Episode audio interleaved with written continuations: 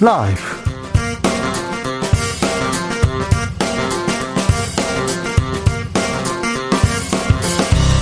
2022년 4월 13일 수요일입니다. 안녕하십니까. 주진우입니다. 윤석열 당선인이 최측근인 한동훈 검사장을 법무부 장관 후보자로 지명했습니다. 윤 당선인은 한 검사장을 독립운동가에 비유하고 중앙지검장에 서울중앙지검장에 쓰면 왜 안 되느냐 이런 얘기를 하기도 했었는데요. 윤 당선인은 절대 파격 인사는 아니다. 법무행정의 최적임지라 자, 최적임자라고 덧붙였습니다.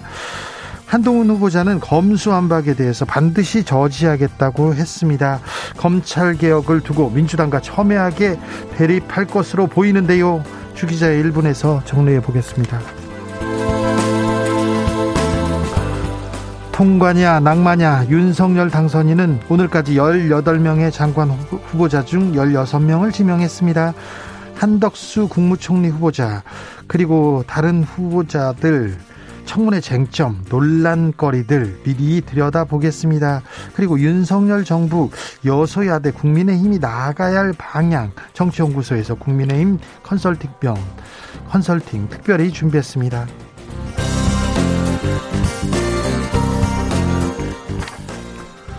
더불어민주당이 검수완박을 당론으로 채택하고 문 대통령의 임기 안에 처리하겠다 강행 의지 보이고 있습니다. 윤석열 인수위는 즉각 중단하라고 입장을 냈고요. 검찰도 헌법을 정면으로 위반했다고 집단 반발하고 있습니다. 한동훈 법무장관 후보자도 나섰고요. 아, 오랫동안 검찰 개혁을 주장해온 참여연대도 비판의 목소리 내고 있는데요. 검수완박 어떤 점들 보완해야 되는지 직접 들어보겠습니다. 나비처럼 날아 벌처럼 쏜다. 여기는 주진우 라이브입니다. 오늘도 자중차에 김, 겸손하고 진정성 있게 여러분과 함께 하겠습니다. 윤석열 정부 내각 윤곽이 드러나는데요. 이제 두 명의 인사만 남았습니다. 초대 장관들 몇몇 어떻게 보십니까? 쓰는 사람을 보면 지도자가 보인다고 하죠. 친구를 보면 사람을 알 수 있다고도 했는데 어, 파격 인사 있습니다. 윤핵관들 그리고 음 당선인하고 아주 가까운 사람들이 이렇게 계속 지금 중용되고 있는데요. 한동훈 검사장의 법무장관 지명은 어떻게 보셨습니까? 여러분의 의견 들어보겠습니다. 샵 9730 짧은 문자 50원, 긴 문자 100원, 콩으로 보내시면 무료입니다. 그럼 주진우 라이브 시작하겠습니다.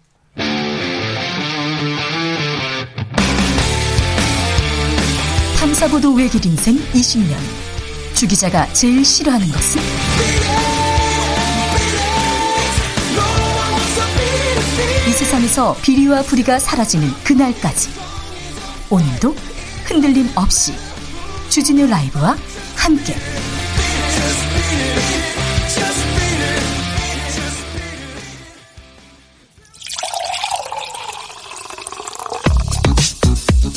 진짜 중요한 뉴스만 쭉 뽑아냈습니다. 주스. 정상근 기자 어서 오세요. 네, 안녕하십니까. 윤석열 당선이 2차 내각 인선을 발표했습니다. 네, 어, 윤석열 대통령 당선인은 오늘 오후 2시 이 통이동 인수위원회 사무실에서 2차 조각 인선안을 발표했습니다. 어, 사회부 총리 겸 교육부 장관에는 김인철 전 한국외대 총장, 교육부 장, 외교부 장관에는 박진 의원, 어, 그리고 통일부 장관에는 권영세 의원이 지명됐고요. 행정안전부 장관에는 이상민 전 국민권익위원회 부위원장, 네, 환경부 장관에는 한화진 한국환경연구원 명예연구위원, 해양수사부 장관에는 조승환 전 해양수산과학기술진흥원장, 어, 중소벤처기업부 장관에는 이영 의원이 낙점이 됐습니다. 그리고 법무부 장관에는 한동훈 검사장이 내정됐습니다. 어, 또한 대통령 비서실장에는 김대기 전 청와대 정책실장이 임명됐습니다. 한동훈만 보입니다. 네. 어, 윤석열 당선인은 절대 파격 인사가 아니라고 말했습니다. 어, 윤석열 당선인은 한동훈 후보자가 유창한 영어 실력과 다양한 국제 업무 경험을 갖고 있다라면서 법무 행정의 현대화와 이 글로벌 스탠다드에 부합하는 사법 시스템 정립의 적임자라고 소개했습니다. 네. 73년생인 어, 한동훈 후보자는 본인 나이가 거의 50이 됐고 이 분야에만 20년 넘게 근무했다면서 이런 정도의 경력을 가진 사람이 어, 나이나 경력 때문에 장관직을 수행하지 못할 나라는 아니다라고 말했습니다. 어, 또한 윤석열 당선인의 내 식구 챙기기 아니냐라는 지적에 대해서는 검찰과 법무부에서 근무하는 동안 상식과 정의에 맞게 일하려고 노력했다라면서 어, 그 과정에서 개인적인 연에 기대거나 맹종하지 않았다라고 말했습니다. 검찰 개혁을 두고 아, 민주당과 첨예하게 대립할 것으로 보입니다. 네, 검찰 개혁에 대해서는 검찰은 나쁜 놈들을 잘 잡으면 된다라고 말했고요. 이 수사지휘권 폐지 공약에 대해서는 지난 장관 시절 수사지휘권 남용의 해악을 실감했다라면서 어, 본인이 취임해도 구체적 사건에 대한 수사지휘권 행사는 없을 것이다라고 말했습니다. 네, 또한 검찰개혁 법안에 대해서는 법안이 통과되면 국민이 크게 고통받게 될 것이라면서 반드시 저지돼야 한다라고 말했습니다. 9314님께서 한동훈 검사장 임명으로 통합은 사라지고 갈등만 남았네요. 이렇게 얘기합니다. 추운 갈등. 그 중간에 한동훈이 있었던 거 아니냐 이런 의심을 받기도 했죠. 그리고 여러 논란이 있었는데 어, 그럼에도 불구하고 한동훈 지명됐습니다. 1150님, 능력이 있다면 측근을 장관으로 임명하는 것은 당연한 일 아닌가요? 이런 의견도 주셨습니다. 다른 장관 후보자들 어떤 얘기했습니까? 네, 김인철 사회부 총리 후보자는 대학 정시는 지속적으로 확대해야 한다라고 했고요. 이 자율형 사립고는 기능상 유지하거나 존속해야 한다라고 말했습니다. 어, 코로나19 확진 판정을 받고 격리 중인 박진 그 외교부 장관 후보자는 외교안보 문제는 당리당리학으로 접근해서는 안 된다라면서 국익을 극대화하는 새로운 글로벌 외교의 지평을 열어갈 수 있도록 최선을 다하겠다라고 말했습니다. 어, 김대기 비서실장 내정자는 청와대가 국정을 통제하고 지휘, 군림하는 측면을 배제하고 국정을 지원하고 국민에게 봉사한다는 차원에서 일해보라는 취지라고 밝혔습니다. 예. 한편 현재까지 농림부와 고용노동부를 제외한 16개 부처 장관이 지명됐는데요. 이 평균 나이는 59.7세, 영남 출신이 7명이었고요. 서울대 출신이 절반이었습니다. 또 여성은 여성가족부 장관 그리고 중소벤처기업부 장관 등 두 명이었습니다. 지역 나이 성별 보지 않겠다 오직 능력만 따지겠다 이렇게 얘기했는데 이 공정과 상식에 부합한 인사인가요? 국민 통합을 위해서 맞는 인사인가요? 능력만 본 게 맞겠죠. 2년이나 친분인 둘째고 셋째겠죠. 네. 어, 저희가 철저히 검증해 드리겠습니다. 안철수계가 포함해 됐나요? 이번에도 안 됐나요? 네, 이번 내각 인사에서도 안철수 인수위원장이 추천한 것으로 보이는 장관 후보자는 안 보인다라는 언론 보도가 있었습니다. 어제 안철수 위원장이 불만을 그대로 드러내 보이기도 했는데요. 오늘 윤석열 당선인은 안철수 인수위원장 발언에 대해서 능력과 인품을 겸비하고 국민을 잘 모실 수 있는 것이 인사 기준이라며 인사 원칙에 부합하면 어느 개도 상관없다라고 말해 안철수 위원장이 추천한 인사들은 기준에 맞지 않는다라는 취지로 언론을 해석했습니다. 네, 이 부분에 대해서는 안철수 위원장은 어떻게 얘기하는지 이태규 의원은 어떻게 움직이는지 지켜보시죠. 음, 내일이나 모레쯤에 뭐 얘기가 나올 거예요. 한덕수 국무총리 후보자 주미대사로 재직했습니다. 이명박 정부 초대 주미대사를 지냈죠. 그때 예산 사용에 문제가 있었다고요? 네, KBS는 감사원이 지난 2010년 주미대사관을 감사한 결과 에너지 협력 외교 예산 7만 2천여 달러, 어, 우리나라 돈으로 약 9천여만 원을 목적과 다른 용도로 쓴 사실을 적발했다라고 보도했습니다. 어, 당시 주미대사가 한덕수 국무총리 후보자였는데요. 네. 이 당시 주미대사관은 이 예산으로 에너지 협력 외교와는 무관한 이 주재국 인사 선물 구입 등에 활용했다라고 합니다. 어, 특히 대사관에서 차로 30분 거리에 있는 골프 클럽에서 2천여만 원의 예산이 사용된 것으로 확인됐는데요. 어, 또 이런 예산 지출이 12월에 집중돼서 연말 예산 털어내기라는 지적도 나왔습니다. 어, 이에 대해 한덕수 후보자 측은 이 대사관이 외교 행사를 위해서 적법하게 골프장 회원권을 보유했다면서 어, 대사가 아니라 공사들이 사용했다라고 밝혔습니다. 골프장에서 2천만 원 예산을 사용했다. 골프장 회원권을 보유한 거다. 어, 네. 음, 조금 더 따져보겠습니다. 다음 시간이나 그 다음 시간에 저희가 이 문제 다시 다루겠습니다. 이종섭 국방부 장관 후보자는 관사 사용 관련해서 논란이 좀 있습니다. 네, 이종석 국방부 장관 후보자는 지난 2017년 합동, 합동참모본부 차장으로 재직을 했는데요. 네, 서울 용산의 관사에 살면서 보유하던 아파트 두 곳을 모두 전세로 줬습니다. 어, 이중 서울 잠실 아파트는 전세 보증금 7억 원을 받았고 수원 광교 신도시 아파트는 6억 3천만 원을 받았는데요. 어, 그리고 이듬해 후보자의 큰 딸이 서울 사당동의 5억대 아파트를 샀는데 이 부모인 후보자 부부가 1억 8천만 원을 빌려줬습니다. 어, 관사 거주로 받게 된 전세보증금 일부로 딸의 아파트 매입을 도와준 이른바 관사테크 의혹인데요. 어, 이중서 후보자 측은 군 업무의 특성상 관사에 살 수밖에 없었다라면서 이 주택 보유나 증여 과정에서 불법은 없었다라고 주장했습니다. 예전에는 이 정도 가지고 관사에서 살면서 다른 부동산을 사거나 다른 어, 그 돈으로 다른 재테크를 한 거에 대해서 문제 삼지 않았어요. 그러나 지난 어, 김의겸 청와대 대변인 시절부터 이 관사 테크에 대해서는 굉장히 좀 엄격한 기준을 삼기 시작했기 때문에 또 여기에도 비슷한 잣대가 어, 적용될 것으로 보여요. 네, 이와 관련해서 오늘 안철수 인수위원장은 최근 보도된 고위공직자들의 관사 운영 현황을 보면 이 투명과 검소와는 거리가 멀다라면서 이 공직자 관사의 실태를 철저히 살피고 관사를 포함한 불효불급한 의전은 철폐하도록 만들어 나가겠다라고 말했습니다. 어, 이것이 이종석 후보자를 겨냥한 것이다라는 해석이 나오고 네, 있습니다. 네, 복지부 장관 후보자는 또 자녀 입시 논란이 불거졌습니다. 네, 정호영 보건복지부 장관 후보자가 경북대 병원장으로 재직하던 전후로 딸과 아들이 나란히 경북대 의과대학에 편입했다라고 한겨레가 보도했습니다. 어, 정호영 후보자에 따른 정호영 후보자가 경북대병원 부원장급인 진료처장으로 근무하던 2016년 12월 어, 10.21대 1의 경쟁률을 뚫고 편입에 성공을 했었고요. 아들은 정호영 후보자가 병원장이 된 후인 2018년 전형에서 5.76대 1의 경쟁률을 뚫고 특별 전형으로 편입을 했습니다. 네. 이 당시 특별 전형은 의학전문대학원 폐지로 2017년부터 2020년까지 이 4년 동안만 실시했던 특별 전형이었습니다. 네. 당시 정호영 후보자에 따른 서울대학교 이공계열, 아들은 경북대학교 이공계열을 다니다가 경북대 의과대학에 갔는데요. 당시 학교 내에서도 논란이 됐다라고 합니다. 특히 아들은 스펙과 관련해서 논란이 됐다고 합니다만 한겨레 취재에 정호영 후보자 측은 입장을 밝히지 않았습니다.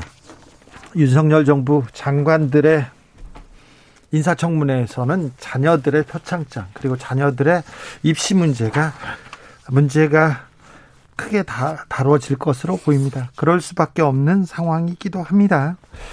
민주당은 검찰 개혁안을 당론으로 채택했습니다. 네, 민주당은 어제 오후 2시부터 시작된 의원총회를 통해 이 4시간이 넘는 경론을 벌였는데요. 이 표결 없이 검찰의 기소권과 수사권을 분리하는 검찰개혁 법안을 이달 내에 처리하기로 이 만장일치로 추인했습니다. 이 법안은 검찰의 수사권을 경찰 직무 범죄 부분을 제외하고 모두 분리하기로 했습니다. 아, 다만 경찰에 대한 수사 시정 조치 요구나 경찰 수사관 교체 요구 등 검사의 통제권은 유지하기로 했습니다. 어, 대신 고위공직자 범죄수사처의 규모를 확대해서 부패범죄 수사 역량을 강화하고 어, 수사권을 경찰에 부여하되 어, 부여하되 어, 기존 검찰과 경찰의 수사 기능을 대신할 한국형 FBI를 추진하기로 했습니다.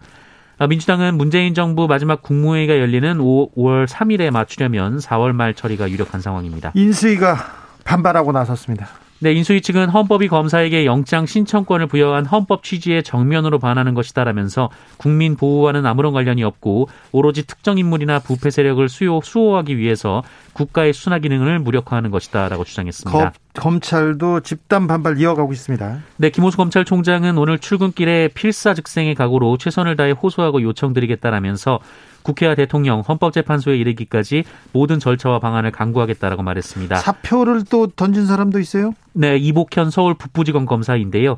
검찰의 위기 때마다 이어졌던 이 줄사표가 이번에도 이어질지 주목되고 있습니다. 어, 검찰총장이 문재인 대통령 면담 요청하고 나섰습니다. 그리고 이복현 서울 북부지검 부장검사 문재인 대통령 입장 밝히라고 얘기하고 나갔는데 이것도 뭐 검찰에서 지금 문재인 대통령이 응답하라 이렇게 얘기하는 건데 집단적으로 그렇게 하기로 했나 이런 생각이 들 정도입니다. 왜 대통령이 대답해야 되는 건지는 잘 모르겠어요 아직은. 그런데 아무튼 대통령 나와라 이렇게 외치고 있습니다. 이복현 부장검사는 어, 삼성을 수사했던 검찰의 특수부 검찰 중에 에이스로 꼽히는 사람입니다. 그리고 또 윤석열 당선인의 아, 총애를 받았던 검사인데 이분은 사표를 냈어요. 어디로 가게 되는지 이것도 관전 포인트입니다. 지켜보시죠. 기억하십시오. 이복현 검사. 민주당이 서울시를 전략 공천한다고요. 그러니까 서울시장 전략 공천하겠다 이렇게 발표했어요. 네, 이 더불어민주당이 오는 지방, 지방선거에서 서울시장 후보를 전략 공천하기로 했습니다. 어, 윤호중 비상대책위원장은 오늘 비상대책위원회 회의에서 이 지방선거의 확실한 승리를 위해서는 새로운 시도에 더해서 대승적 결단이 불가피하다라며 서울시를 전략공천 지역으로 결정했다라고 밝혔습니다. 네. 코로나 상황 어떻습니까? 네, 오늘 코로나19 신규 확진자 수는 19만 5,414명이었습니다. 어제보다 1만 5천여 명 정도 줄었고요. 지난주 수요일과 비교하면 10만 명 가까이 줄었습니다. 1443님께서 검찰 개혁보다 국회의원 개혁이 우선이다 이렇게 얘기하셨고요. 1202님 윤당선인 한동훈 법무장관 후보 지명 이거 좀 마구 지르는 듯한데요. 이거 싸우자는 겁니까? 그런 의견도 있고요. 7885님 최소한 전임들보다는 훨씬 낫겠다는 생각입니다. 4821님 유창한 영어 실력 어 법무부 장관 능력인가요? 이것도 물어봤습니다. 1061님 한동훈 제일 잘한 인물이라고 생각됩니다. 이렇게 의견은 확연히 갈렸습니다. 주스 정상근 기자 함께했습니다. 감사합니다. 고맙습니다. 코로나 백신 4차 접종 60세 이상으로 확대됩니다. 자세한 내용 알아보겠습니다. 코로나19 예방접종 대응 추진단 권근용 접종관리팀장 안녕하세요.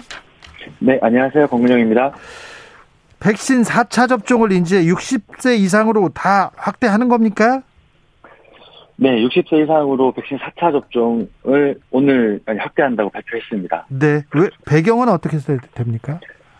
네, 지금 오미크론 변이 유행이 계속되고 있고 또 이제 결론부터 말씀드리면 고령층의 중증 사망을 예방하는 목적이고 또 이제 신종 변이가 발생할 가능성을 있어서 또 유행의 불확실성에 대응하기 위함입니다. 최근에 어, 3차 접종 후에 이제 4개월 이상의 시간이 지나고 있는데 네. 4개월 이상 시간이 경과됨에 따라서 백신 효과가 어, 감소하고 있어서 이런 중증 환자나 사망자의 대부분을 차지하고 있는 60세 이상 분들의 어, 중증과 사망을 예방하기 위해서 4차 접종을 결정하게 됐습니다. 60세 이상인데요. 코로나 확진됐다가 이제 나왔어요.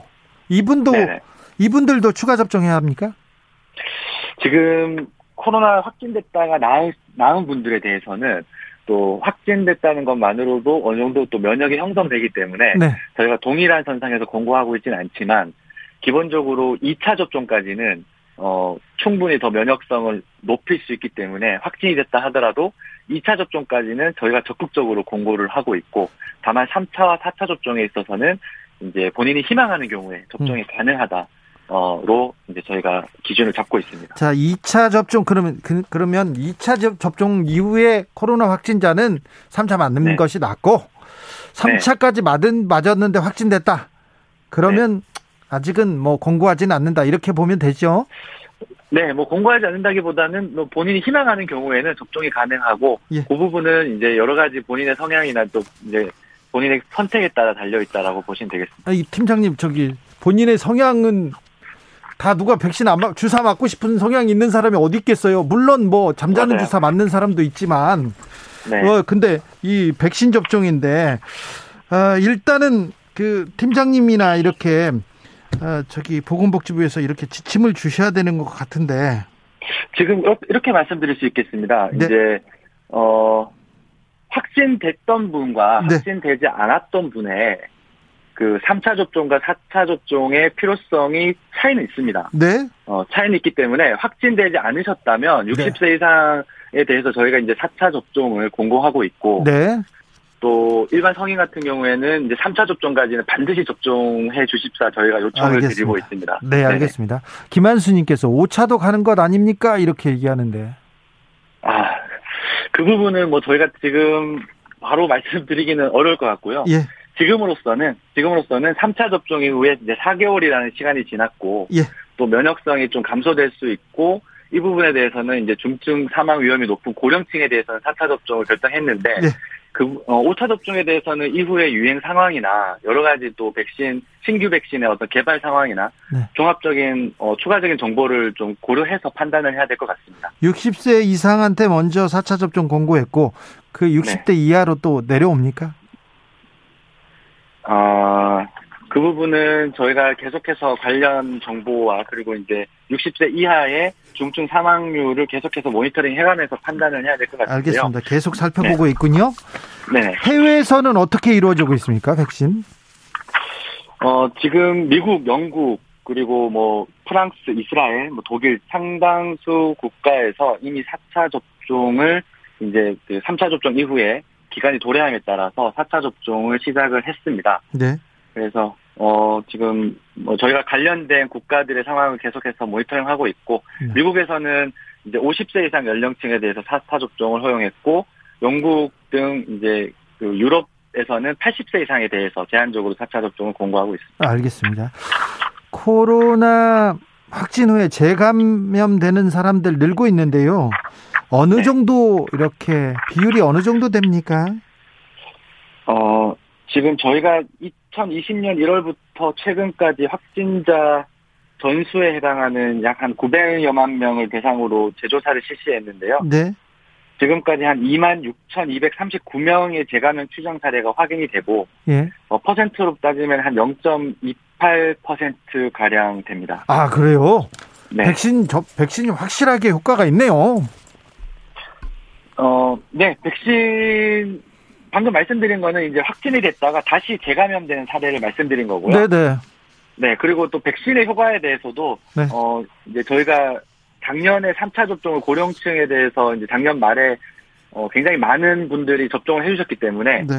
델타 유행에 대해서 이제 감염력을 최대한 억제시켰고 지금 오미크론 상황에서도 중증 사망에 대한 피해가 최소화됐다고 판단하고 있습니다. 네.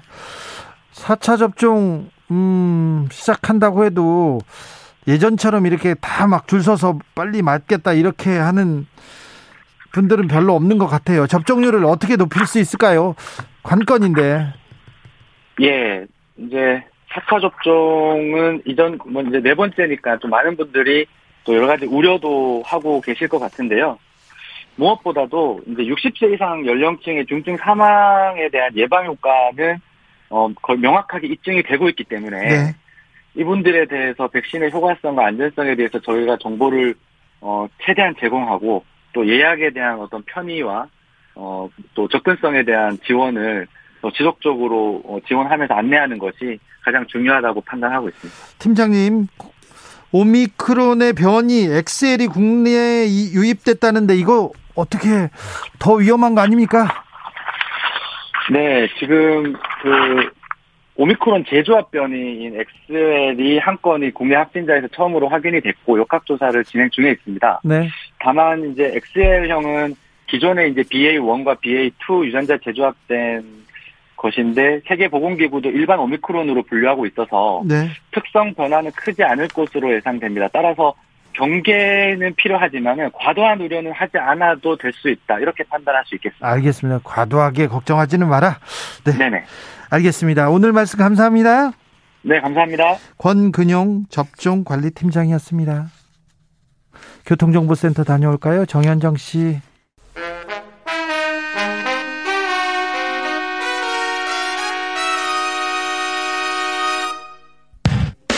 주진우 라이브 애청자 인증 퀴즈. 슈라를 처음부터 끝까지 잘 듣기만 하면 선물이 팡팡. 여러분이 슈라를 얼마나 사랑하는지 확인해 보기 위해 애청자 인증 퀴즈를 준비해 보았습니다. 지난 방송 중 한 부분을 짧게 들려드릴 텐데요. 잘 듣고 뻐꾸기 소리에 가려진 단어를 맞춰주시면 됩니다. 그럼 문제 드릴게요. 2022년 4월 12일 화요일. 가수 김은국 씨와 함께한 훅 인터뷰 코너입니다. 혹시 취임식에도 참석합니까? 아, 초청 받은 걸로 알고 있습니다. 네. 아, 그렇군요. 초청 받 저희 부부가 네. 예, 예. 혹시 가서 노래도 부르시나요? 글쎄 그 얘기가 있던데 유튜브 요새 채널에 예, BTS보다는 를 그 국민들한테 불러주는 게 더 맞지 않느냐? 네. 흔들흔들 부르시면 안 됩니다. 여보세요. 네. 그거 불렀다가 흔들렸잖아요. 왜 그래요? 아, 무슨 그랬어요? 오, 59년 시민 몰라도 네, 그래요? 음, 알겠습니다. 주관식으로 준비했으니 잘 들어주세요. 날개 무늬가 호랑이 무늬를 닮은 나비로 무명 가수였던 김은국 씨를 스타로 만든 노래 제목이기도 한 이것은 무엇일까요? 샵9730 짧은 문자 50원 긴 문자는 100원입니다. 지금부터 정답 보내주시는 분들 중 추첨을 통해 5만원 상당의 편의점 상품권 드리겠습니다. 주진우 라이브 애청자 인증 퀴즈 내일 또 만나요.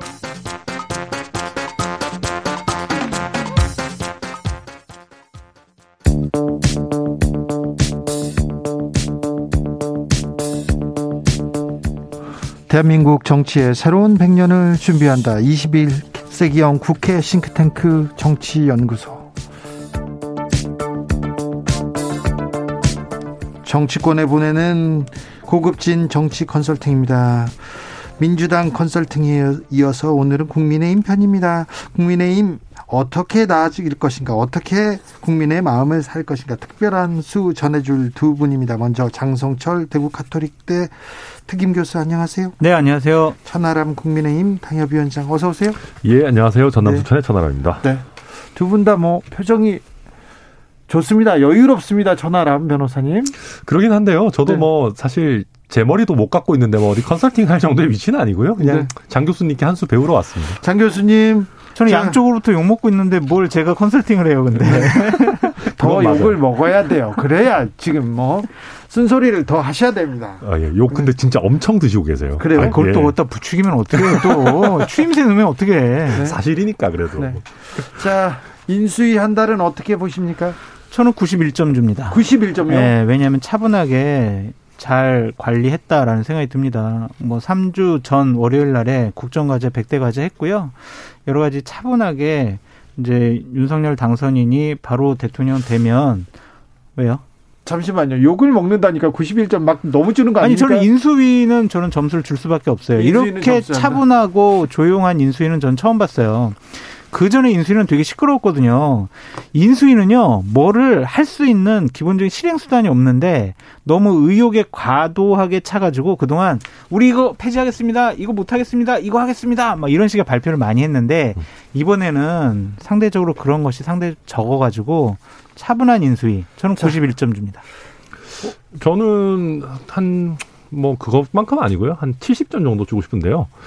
일단 저는 용산 집무실 관련 논란이 왜 이렇게 커졌나. 네. 우리가 정치, 그러니까 정권 교체 이후로 뭔가 어떤 의미 있는 담론을 잘 만들어내지를 못했어요. 예. 그러다 보니까 어떻게 보면 지역적인 이슈라고 하는 용산 집무실 이전이 굉장히 좀 커졌었고. 안타까워요. 인수위에서 큰 그림을 그리고 계획을 세워야 음. 되는데 MB 사면 그리고는 용산 집무실 이전 음. 그두 이슈가 가장 컸지 않습니까? 그러니까 그런 면에서 이제 조금 우리가 정권 교체라는 것 이후에 어떤 담론을 국민들께 보여드릴까 하는 게 아직은 나오진 않았다. 물론 인수위가 네. 지금까지는 주로 이제 보고를 받는 기관이었으니까 아직 평가하기는 좀 이르지만 그런 게 있고요. 지켜보자고요. 예, 대신에 장 교수님 말씀해서 주셨던 것처럼 차분하게 잘 가고 있는 것 중에 저는 되게 잘했다고 생각한 게 음.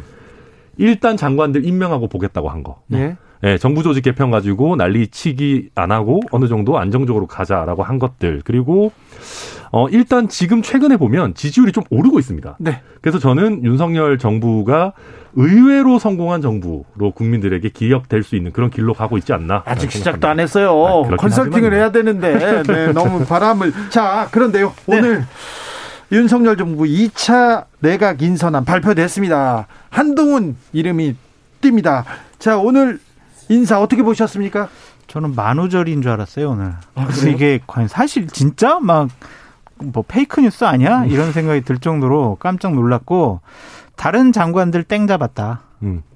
그렇죠. 인사청문회에서 다 네. 이제 한동훈 법무부 장관 인사청문회에 집중될 거기 때문에 다른 장관들이 상당히 좀 편안한 인사청문회가 될 것 같다라는 생각이 드는데 대통령 당선인께서는 파격이 아니다. 충분한 능력이 된다라고 하셨는데 파격 중에 파격이 아니냐라는 생각이 들고요.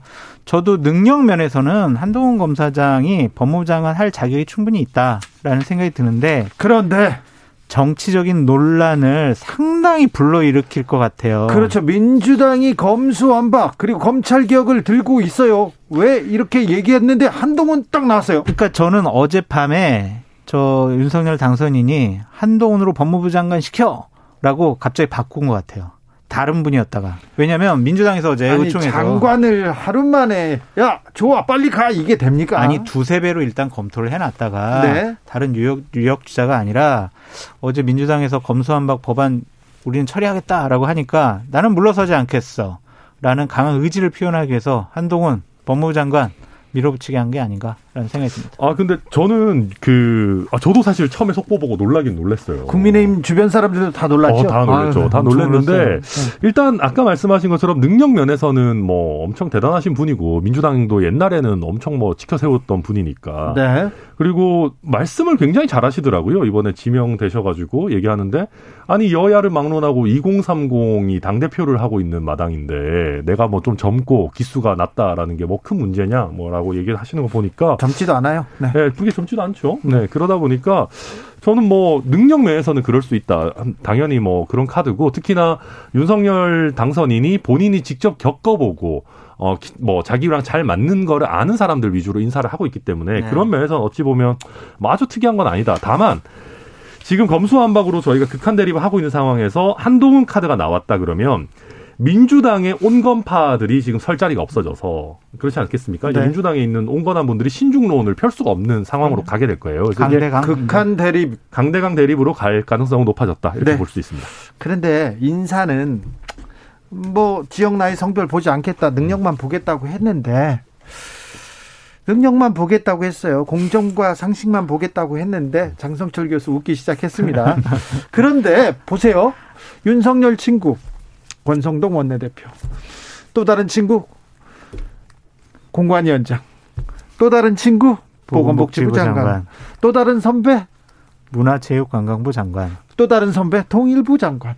또 다른 아니, 권영세 의원은 충분히 역량이 되죠. 아니 영향은 되는데 아니, 선배는 맞잖아요. 아니, 장 교수님 그렇게 얘기하면 그 앞에 얘기한 사람들은 뭐 다 능력이 안 되는 겁니까 지금 권영세만 따로 빼면 조금 능력 면에서는 의심을 해봐야 분들이 두 분 정도 계시는 것 같아요. 아, 그렇죠. 저는 이번 인사의 문제가 두 분이라고 생각이 들어요. 네. 방금 전에 말씀하셨듯이 정호영 보건복지부 장관 같은 경우에는 암 수술 전문가시거든요. 아주 권위 있는 분이신데 이분을 보건복지부 장관 시킨 것이 과연 적절한 것이냐. 라는 생각할 수밖에 없어요. 그건 인수위 차원에서도 좀 문제라고 생각했는지 아니 복지 분야는 차관을 통해서 보조하면 된다 이런 식의 얘기를 했거든요. 네.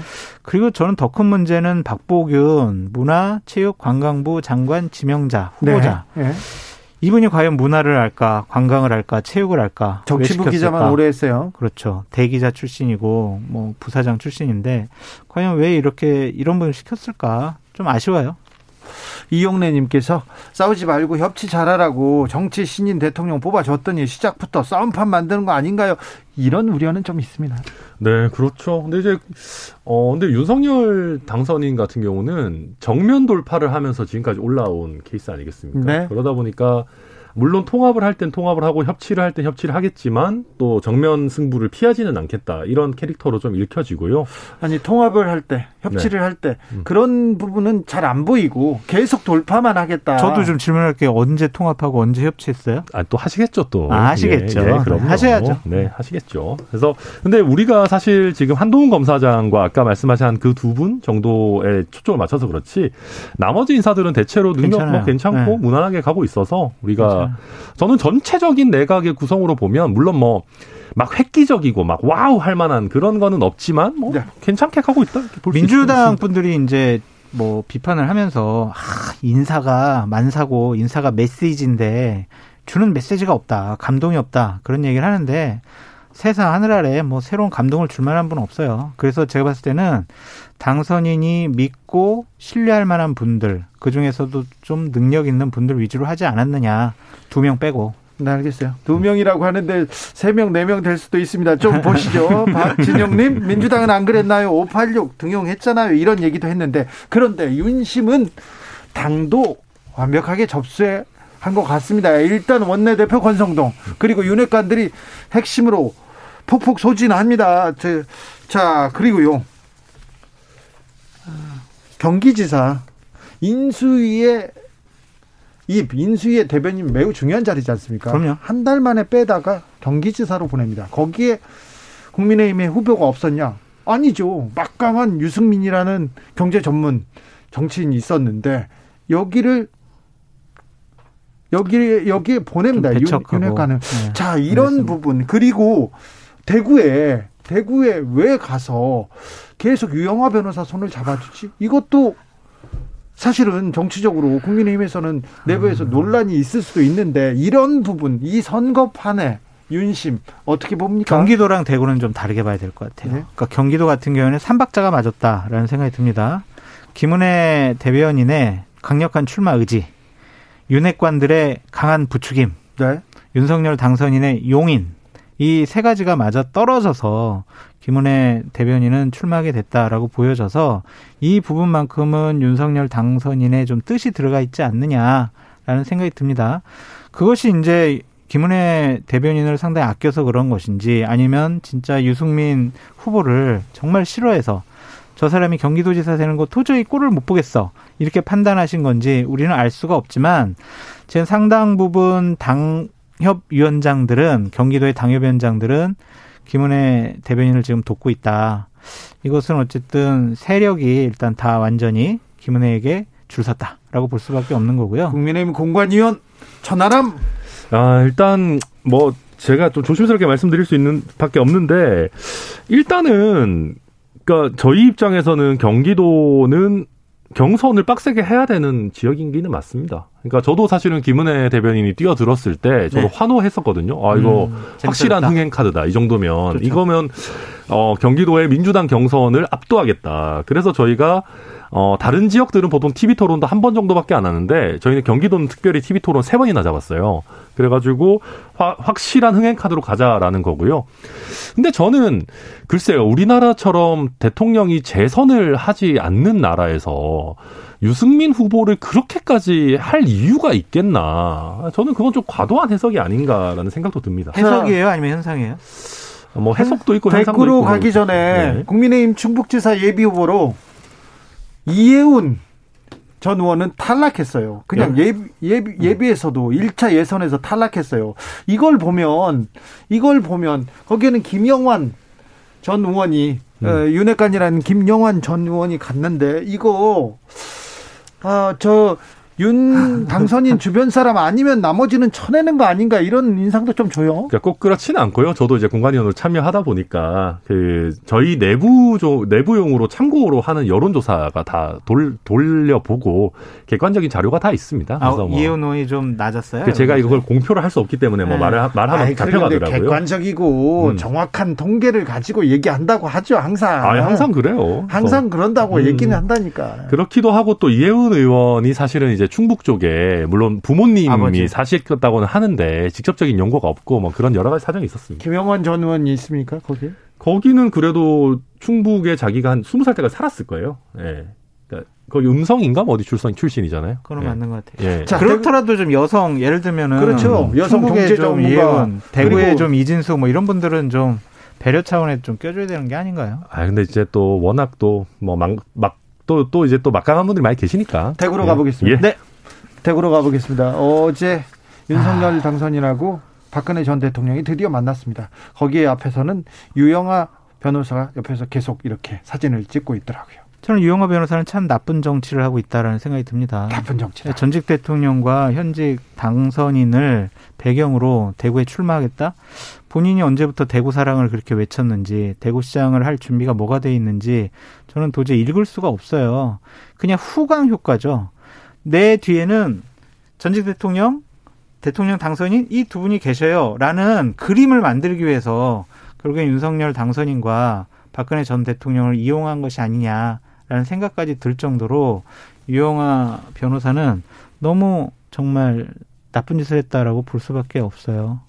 국민의힘에서 그래도 네. 또 윤심을 또 윤풍을 믿고 유영아 변호사 밀어주는 거 아닙니까? 아니 그런 거는 아닌 것 같습니다. 홍준표 의원 아 껄끄러웠어.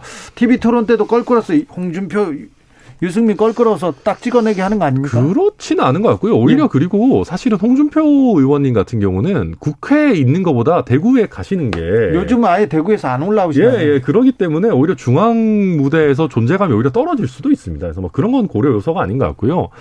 아무래도 저도 사실은 아니 박근혜 대통령 그 두 분 당선인 만나실 때 이제 박 그 윤 당선인을 만나실 때 꼭 그렇게 유영아 변호사가 있었어야 했나 했을 텐데 그거는 인수위의 뜻이라기보다는 아마 박근혜 전 대통령의 뜻이라고 보는 게 맞을 것 같아요. 그렇죠. 음. 네, 알겠어요. 네, 윤심은 윤심이 유영아 변호사한테까지 가는 느낌은 제가 봤을 때는 뭐 아닌 것 같습니다. 그래요? 네. 어, 최승우님 오늘 컨설팅 자리 아닌가요? 우쭈쭈인 것 같은데요. 국민의힘 분위기가 요새 그렇습니다. 지금 그리고 이 정도로 하면 엄청나게 세게 한 겁니다. 지금 에휴 참 네.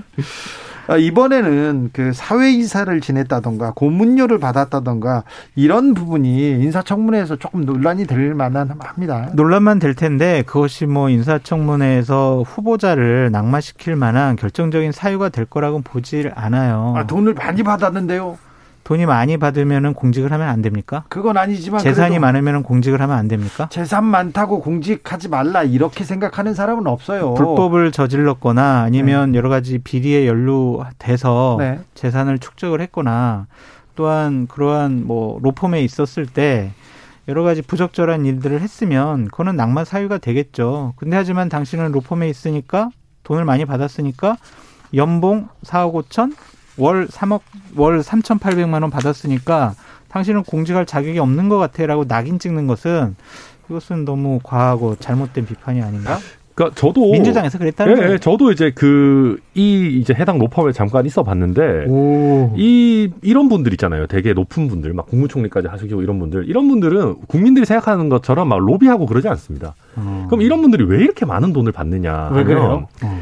자기들이 가졌던 관점과 경험을 얘기해 주는 거예요. 아. 그러니까 이런 예를 들면 이런 사업을 추진을 할 때는 이런 이런 이런 걸 어필을 해야 되고 이런 이런 루트로 이걸 접근을 해야 된다라고 하는 건데 이거는 정말로 그런 초고위직에 있었던 분이 아니면 그런 어떤 뭐랄까요 식견을 잘 갖고 있지 못하거든요. 그러니까 그런 자신의 경험을 굉장히 어떻게 보면 비싼 가격으로 뭐 고문 역할을 해주시는 그런 거지 막 불법적인 거 이런 걸 하시지는 않았을 겁니다. 음. 현홍주, 한승주, 그다음에 유명한 윤병세 이런 분들이 김현장에서 고문을 했는데 그 경험을 가지고 농단하기도 했어요. 정치권에서 이렇게 장난치기도 했고요. 민주당 분들도 지금 많이 김현장에 계시고요. 네.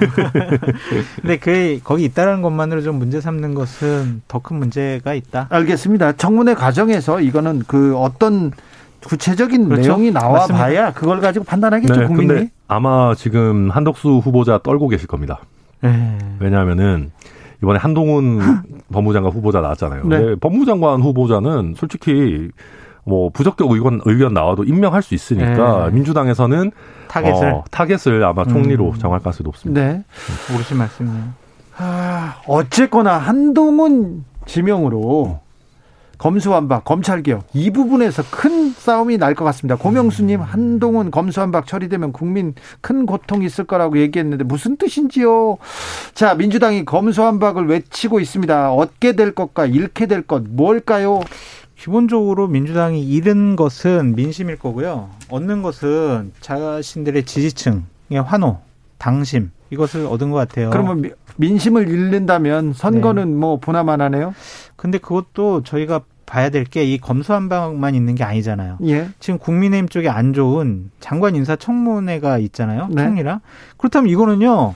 안 좋은 것들만 보도될 수밖에 없어요. 네. 예를 들면 위장 전입했다라든지 아니면 뭐 부동산 투기했다라든지 그렇죠. 논문 표절했다든지 이거는 네. 어쨌든 국민의힘에 안 좋잖아요. 결격 사유가 아니더라도 네. 논란만 되는 것만 해도 국민의힘으로서는 상당히 부담될 수밖에 없다. 선거에 안 좋을 수밖에 없다. 만약 이 장관 인사청문회나 총리 인사청문회에서 민주당 의원들이 정말 센 전력을 갖고 몇 명 낙마를 시키고 이러면은요. 그렇죠. 지방선거의 민심도 바뀔 수가 있죠. 그래서 이거는 종합적으로 봐야 될 것 같아요. 그런데 아무튼 음 그러면 검수한 바 검찰 개혁이 네. 국민의당에는 호재. 저는요 기본적으로 이거 안 돼요. 이 법안 처리될 수가 없어요. 이번 왜요? 5월 10일 전에 두 가지 이유가 있는데요. 필리버스터 민주당 못 해요. 179명밖에 안 돼요. 정의당이 찬성 안 하면 필리버스터 중지를 못 시켜요. 180석이 찬성해야 필리버스터 이번 5월 4일까지의 회기 중에 필리버스터를 끝낼 수가 있는데 이거는 될 수가 없다. 정의당 네. 찬성 안 하면. 그리고 회기를 또 살라미 전술 해가지고 다시 5월 임시국회 열잖아요. 5월 6일이 금요일이에요. 그날부터 이제 임시회기 시작이 되는데 7일, 8일은 토요일, 일요일이에요. 그러면은 법안 처리할 수 있는 것이 결국에는 5월 9일 월요일 하나가 있어요. 그러면은 임기 하루 전날 국회 본회의를 열어가지고 그걸 처리하고 그럼 대통령께서 국무회의 때 어, 법안 사인하고 이건 불가능해요. 부담이 엄청 크네요. 네. 네. 아 그리고 아, 근데 물론 저는 모르겠어요. 정의당 같은 경우는 뭐 중대선거구제 이런 거 해가지고 또 협의해가지고 또뭐 네. 뭐 해서 야합할 수도 있어요. 어, 음. 어, 뭐 저는 지켜봐야 된다고 생각하고 할 수도 있는데요. 음. 저는 검수 완박이라는 게 저는 민주당에게 굉장히 부담이 될 거라고 봐요. 음. 왜냐하면 경찰이 지금도 그 범죄 수사가 갑자기 많아져 가지고 사건 처리가 굉장히 느려지고 있거든요. 그래서 네, 잘 못하고 있죠. 네, 그래서 경찰에 내가 범죄 피해자인데 경찰에 고소 고발 해 놓은 분들의 분노가 지금 점점점 쌓이고 있어요. 네. 네. 그러다 보면 저는 이거 나중에 가면은 아 이거 범죄 피해 입으신 국민들이 민주당에서 등을 돌리는 결정적인 이유가 될 거라고 봅니다. 그래요? 네. 국민의힘은 호재가 되고요. 왜냐면요. 그 지금 민주당을 제외하고는 이런 법안을 처리하는 형식과 방식에 대해서 찬성하는 분들이 없어요. 그러니까 저 같은 경우도 그래요. 검경 수사권 조정했고 작년에 공수처 법안 처리해가지고 공수처 발족했잖아요. 네. 형사 사법 시스템이 획기적으로 변했단 말이에요. 그럼 이것이 정착될 때까지 좀 기다리거나 네. 효과가 좋았거나 안정화됐을 때 이러한 검찰의 기소권 수사권 분리를 해야지 안정화가 안 됐는데 이런 것들을 지금 진행한다는 것 자체가 말이 안 되고 아, 민변이란 참여연대도 반대하니까 뭐 말 다 했죠. 뭐. 참여연대 네. 얘기는 잠시 후에 저희가 자세히 듣겠습니다. 네. 이수환님께서 왜 민주당 얘기는 없죠? 오늘은 국민의힘 컨설팅 특집입니다. 지난 금요일에 민주당 컨설팅 했습니다. 자, 국민의힘은 어떻게 하면 마, 국민의 마음을 얻고요. 선거에도 음. 이기고 그럴까요? 국민의힘 컨설팅 한번 해 주시죠. 저는 겸손한 모습을 보였으면 좋겠다라는 생각이 듭니다. 집권 초기에는 어 내가 권력을 가졌으니까 뭐든지 할 수 있어라고 생각을 할 수밖에 없어요. 그것이 저는 자칫 잘못하면 민심을 읽는 안테나가 고장나 버리는 그러한 경우가 되거든요. 그러니까 항상 민심은 어디에 있는가를 살펴봐야 한다. 민심이 가장 좋아하는 거는요. 건방지 건방지지 않은 모습, 겸손하고 항상 소통하는 모습 보여야 된다. 다른 거 다 필요 없어요. 항상 국민의 뜻을 받들겠다라는 겸손한 모습, 그런 모습을 보여달라라고 컨설팅 해 드립니다. 윤석열 당선이 이 부분은 조금 더 노력하셔야겠네요. 아, 자꾸 윤석열 당선인 왜 얘기하세요? 어려워요, 저희들. 왜? 자칫, 국민의힘한테는 제대로 얘기하고 당선인한테는 한마디를 못해. 자칫 잘못하면 또 드럼통 가시니까. 네. 드럼통이요? 예, 드럼통. 예. 바다에 막 그러진 않죠. 아, 그래서 지금 우리 장 교수님이 걸어 다니시는 것만 해도 우리 윤 당선인이 얼마나 참 자비로우신 분인가. 그렇죠. 사람들이 신기해요. 제가 예. 이렇게 방송하고 다니는 걸. 아, 그렇죠. 네. 어, 네. 무서운 세상에 살고 있군요. 드럼통에 뭐. 이렇게. 농담이에요. 농담이죠. 아, 근데 저, 네, 저도 뭐 비슷한데요. 일단 쓴소리 할 사람이 주변에 있어야 되는데 네. 그게 저도 지금 누군지 잘 안 보여요. 네. 쓴소리꾼 하나 있어야 되고요. 그 다음에 저희가 과거로 가지 않았으면 좋겠다. 음. 저는 최근에 박근혜 전 대통령 만나 가지고 하시는 워딩이 좀 거슬리더라고요. 예, 네. 예를 들면은 뭐늘 죄송했다. 예, 뭐 면목이 없었고 면목이 뭐. 아니잖아요. 왜 네. 면목이 없어요? 본인이 그때 당시에 법과 정의에 따라서 그렇죠. 좌고우면하지 않고 수사했던 그렇지. 건데 그걸 왜 죄송해해요? 네. 그러니까 인간적으로 안타깝다 정도의 워딩을 쓰실 수 있겠지만 저희 국민의힘이 과거에 탄핵의 터널에서 빠져나오는 게 어마어마하게 오래 걸렸었습니다. 그때 힘들었죠. 네, 진짜 힘들었고요. 이제는 그게 저희가 이준석 당대표 그리고 윤석열 당선인을 통해서 그걸 빠져나왔는데 이제는 저희가 과거로 돌아가는 게 아니라 미래로 나아가야 된다. 그래서 저는 물론 저희 보수 지지층들을 잘 다독 이고 한 마음으로 만드는 것도 중요하지만 결국 정치라는 게요. 자기 지지층 보고 하면은 그냥 문재인 정부 시즌 2밖에 안 됩니다. 그러니까 저희는 우리 지지층한테 욕을 먹더라도 우리를 지지하지 않았던 국민들의 마음을 조금이라도 사는 그런 정부가 됐으면 좋겠습니다. 천하람 변호사의 지적이 매우 중요한 내용이었는데 맞아요. 국민의힘 내부에서는 또 그 힘, 그 말을 그 말을 좀, 어, 잘 듣고 행하는 사람들이 드물어요. 아니, 그렇죠. 아니, 왜냐하면 그게 편해요. 지금 민주당도 보세요. 그냥 우리 자기 강성 지지층이 뭐 문자 메시지 보내고 막 뭐, 뭐, 막 엄청 그러니까 그쪽으로 쭉 가잖아요. 그러니까 네. 저희도, 저희도 그거 다 해봤거든요. 황교안 대표 이럴 때. 그러니까 네. 그런, 예, 다시 한번 또 과오를 반복해서는 안 되는 거죠. 그러니까 네. 선거는 지지층의 환호와 박수만으로 이길 수가 없다. 항상 중도를 생각해라 라고 말씀드립니다. 그럴까요?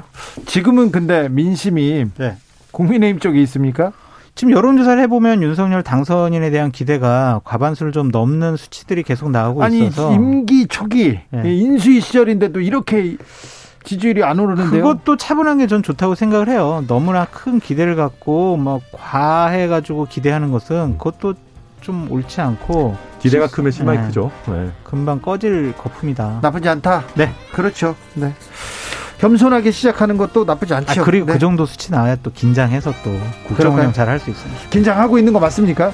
해야 하셔야죠. 네, 알겠습니다. 정치연구소 국민의힘에 대해서 컨설팅 해 봤습니다. 장성철, 천하람, 천하람, 장성철 두 분 감사합니다. 감사합니다. 아유, 고맙습니다. 네, 저는 잠시 숨 돌리고 6시 2부 이어가겠습니다.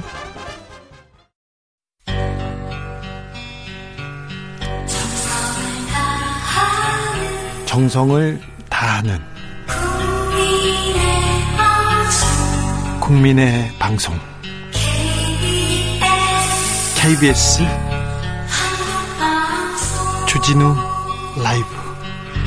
그냥 그렇다고요.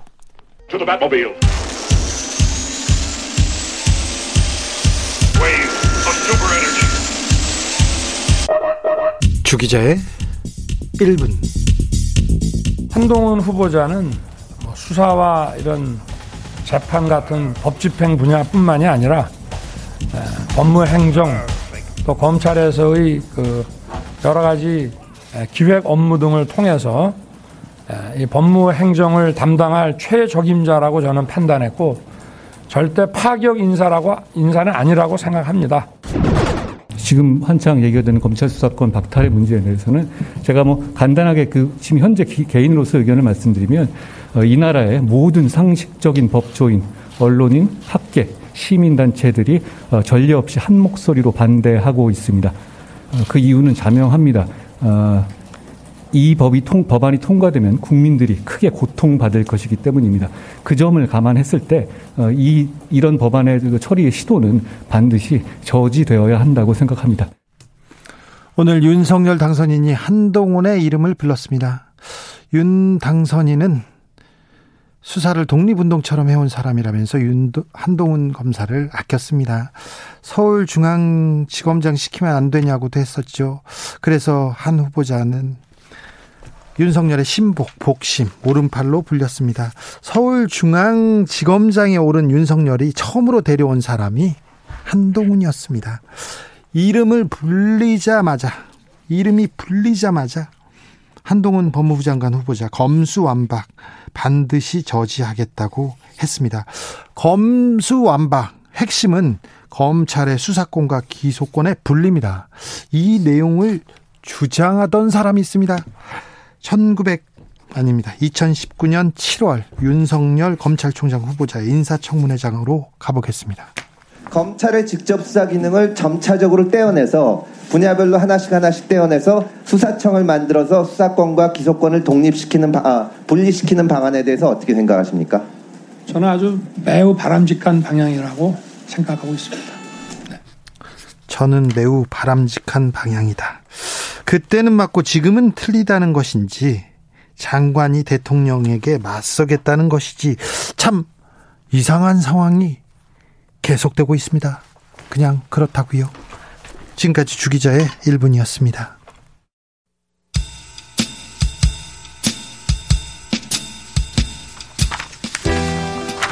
레너드 코엔 man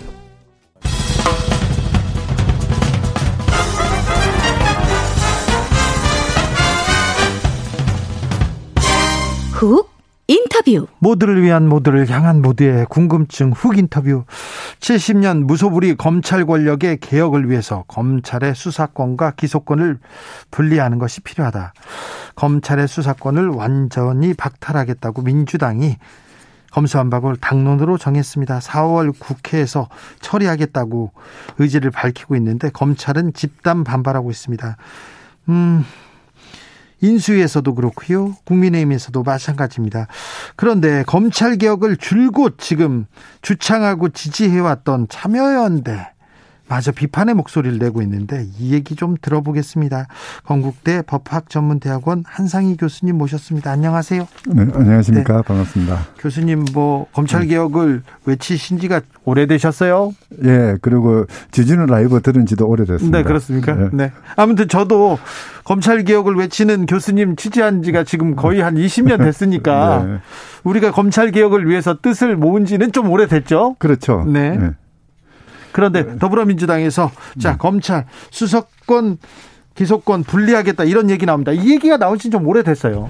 예. 수사 기소의 분리라는 거 사실 엄밀히 보면은 수사와 기소는 분리되면 안 되거든요. 네, 그래요? 기소가 목적이고 수사는 수단이니까 예. 연관이 돼야죠. 다만 이제 수사를 담당하는 조직과 기소를 담당하는 조직의 분리 이제 이렇게 이제 개념 구성이 돼야 되는 것인데요. 어쨌든 이 부분의 이야기는 시민사회 측에서 나온 것이 아마 최초로 나온 것이 제가 알기로 90년대 중반이라고 생각합니다. 예. 뭐 그렇게 보면은 근 30년이 다 돼가는 그런 우리 시대의 화두였거든요. 근데 어느 시 어느 시대에는 검찰에서도 네. 수사권하고 기소권 분리가 타당하다는 그렇죠. 얘기를 네. 했었어요. 그렇죠. 지금 당선인도 그런 얘기를 했었어요. 예. 네. 그 이제 사실은 그 검찰 권력이 어떻게 보면은 우리 그 사회에서의 검찰 권력은 뭐 사실은 전 세계에서 가장 강한 뭐 브라질 다음 정도 네, 되는 그런 네. 권력이었다라는 그런 뭐 자체적인 자성도 있기도 했었죠. 예, 예. 이 권력이 강해지면은 아무래도 그 업무의 추진이라든지 또는 그 과정에서 있는 어떤 그 잡음의 문제라든지 이런 것들이 발생하기 때문에 내부적으로도 비판 그 반성을 할 수 있는 상황이기도 했었거든요. 네. 그런데 지금 민주당에서 자 검찰 수사 기소 분리하자. 네. 검수완박 가자고 얘기합니다. 근데, 근데 예. 왜 검찰도 반대하고 국민의힘도 반대하고 인수위도 반대합니다. 예. 예. 그래서 밖에 없는 게 너무 느닷없이 이야기가 되는 것이죠. 민주당이 너무 느닷없이 했습니까? 네. 왜냐하면은 그러니까 소위 말하는 금수완박이라는 이야기가 나오기 시작한 게 작년 1월 달이었거든요. 예. 그리고 그 전에 검경 수사권 조정이 이루어졌었고 예, 1차 예. 조정이 있었고요. 네. 이제 그 과정에서 법무부 검찰의 어떤 그 갈등도 있었고 뭐 여러 가지 논의들이 있었는데 그게 그이 논의들을 구체화시키고 어떻게 하면은 우리의 형사사법 체계를 보다 그 건전한 민주적인 그리고 합법적인 모습으로 바꿔 나갈 것인가 이런 논의를 하기는 하는 그런 과정이 갑자기 중단되었었죠. 중단됐습니까? 예. 네.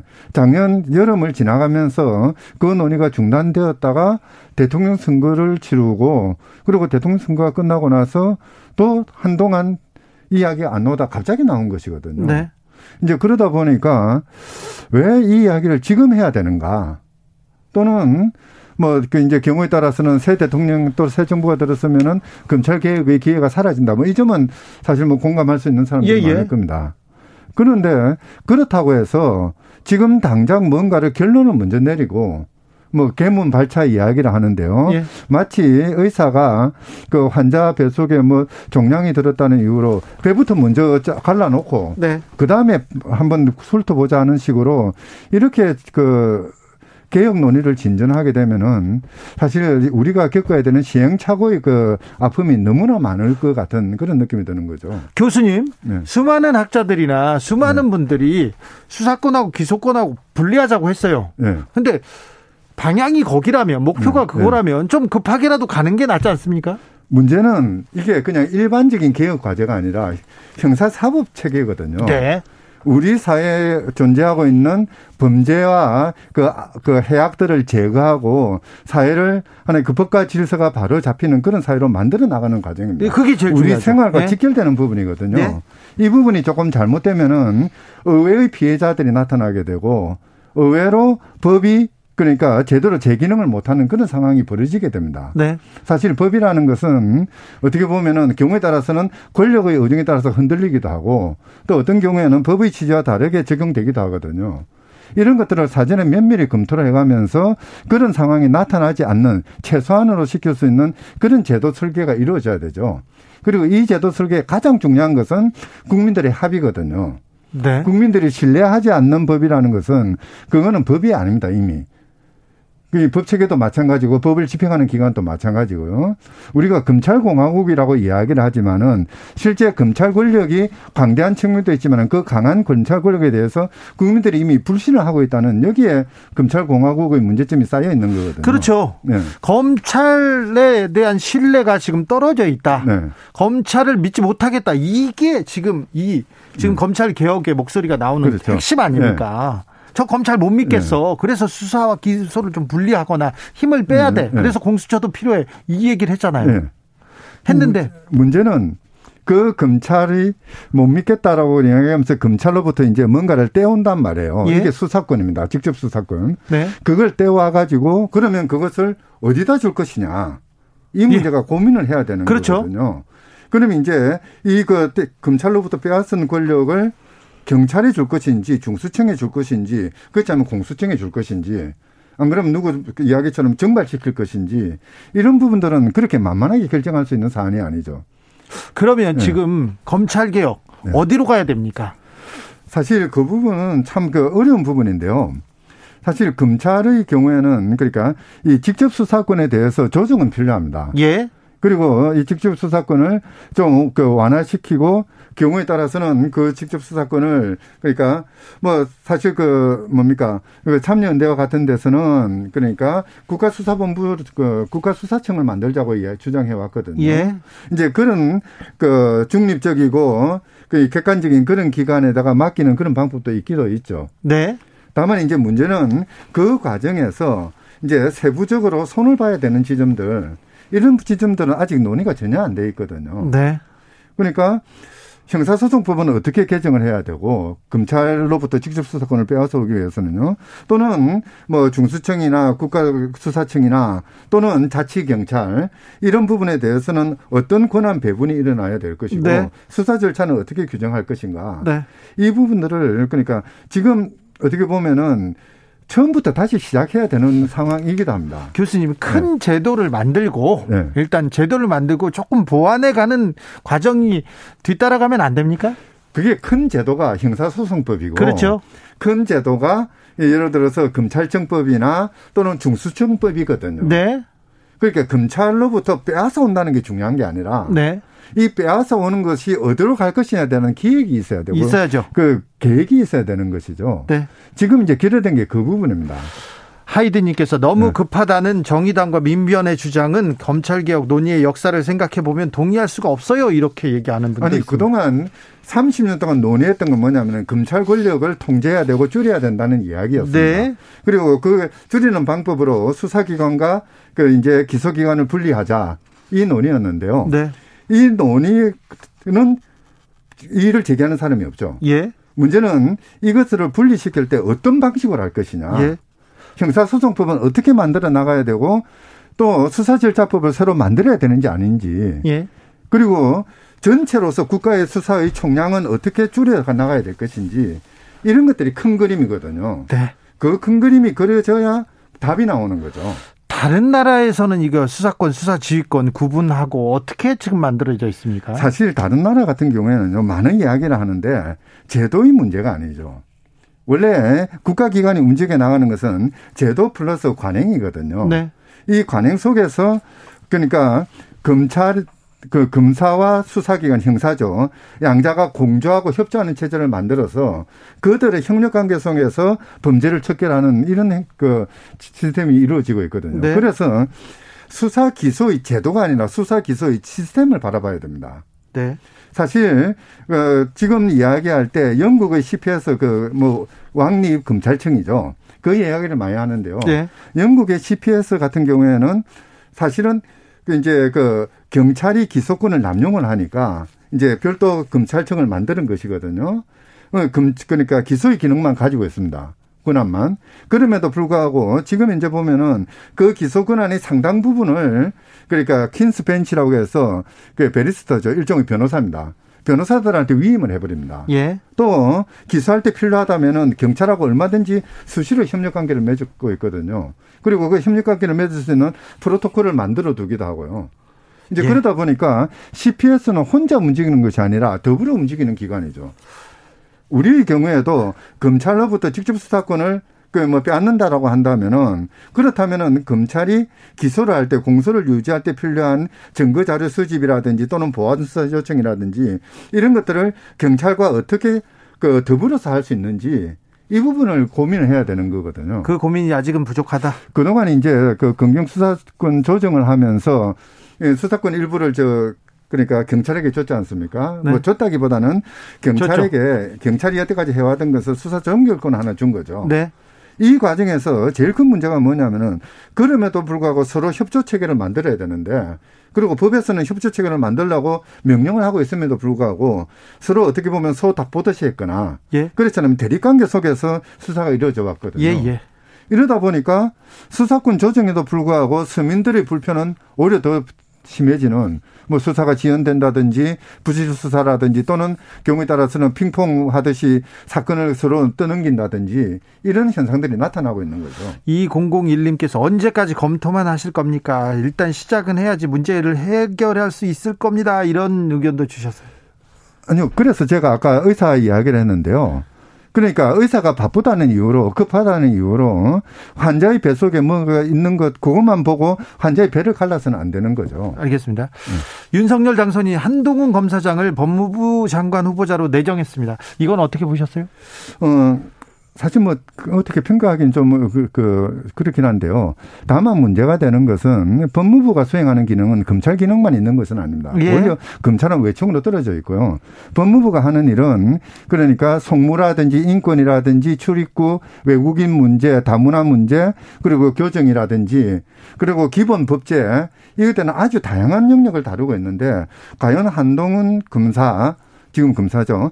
그 사람이 그런 업무에 담당하기에 적절한 사람인지 특히 이제 윤석열 당선인 같은 경우에는 실용주의를 표방하고 있는데 과연 그 실용주의 표방하는 정도에 걸맞는 그런 능력을 갖추고 있는 사람인지는 좀 검증해 봐야 될 것 같습니다. 저기 이, 이 문제 검 민주당은 검수한박을 외치고 있습니다. 네. 거기다가 당선인은 검수한박 맞겠다는 한동훈을 후, 법무부 장관 후보자로 네. 지명했습니다. 네. 이 문제를 가지고 검찰개혁 문제를 가지고 임기 초기에 강하게 부딪힐 것으로 보이는데요. 윤석열 당선인은 이 문제를 어떻게 풀어야 됩니까? 부딪히면 안 되죠. 검찰 개혁이라는 것은 우리 사회가 발전하는 한 단계 앞서 나가는 그런 그, 그 나가야 될 방향입니다. 그렇다면은 지금 국회의 그 민주당과 그그 뭡니까 새 정부를 담당하게 되는 인수위나 당선인 쪽이 이게 충돌하는 문제가 아니라 서로 지혜를 모아야 되는 부분이죠. 지혜를 안 모이고 한쪽은 그냥 처리하겠다고 하고 한쪽은 막겠다고 하는데요. 뛰어넘는 게 예. 대통령제에 있어서 대통령 또는 대통령이 될 사람의 재질이죠. 네. 그러니까 소위 말하는 정치적 지도력을 발휘해야 될 때가 아닌가. 네. 그래서 저는 윤석열 당선인이 지금 민주당을 방문하는 게 급하다고 생각합니다. 그래요? 적어도 이 검찰 개혁이라는 게 시대의 화두가 되어 있는 이 상황에서는 어떻게 하는 것이 국민을 위한 그런 검찰 개혁인지 어떻게 하는 것이 법과 질서를 바로 세우는 그런 개혁인지 서로 머리 맞대고 논의할 수 있는 장을 열어 나가야죠. 그리고 그 장을 열어 나가는 일차적인 그 책무는 대통령 당선에게 있다고 봐야 되겠죠.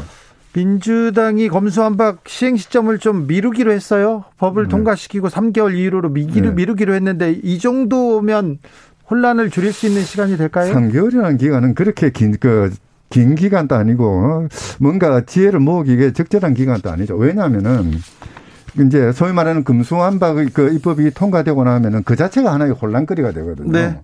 정말 그걸 바탕으로 해서 국회 국민적인 합의를 이루어낼 것인가는 변론을 하더라도 국회 내 합의조차 이루어질 것인가.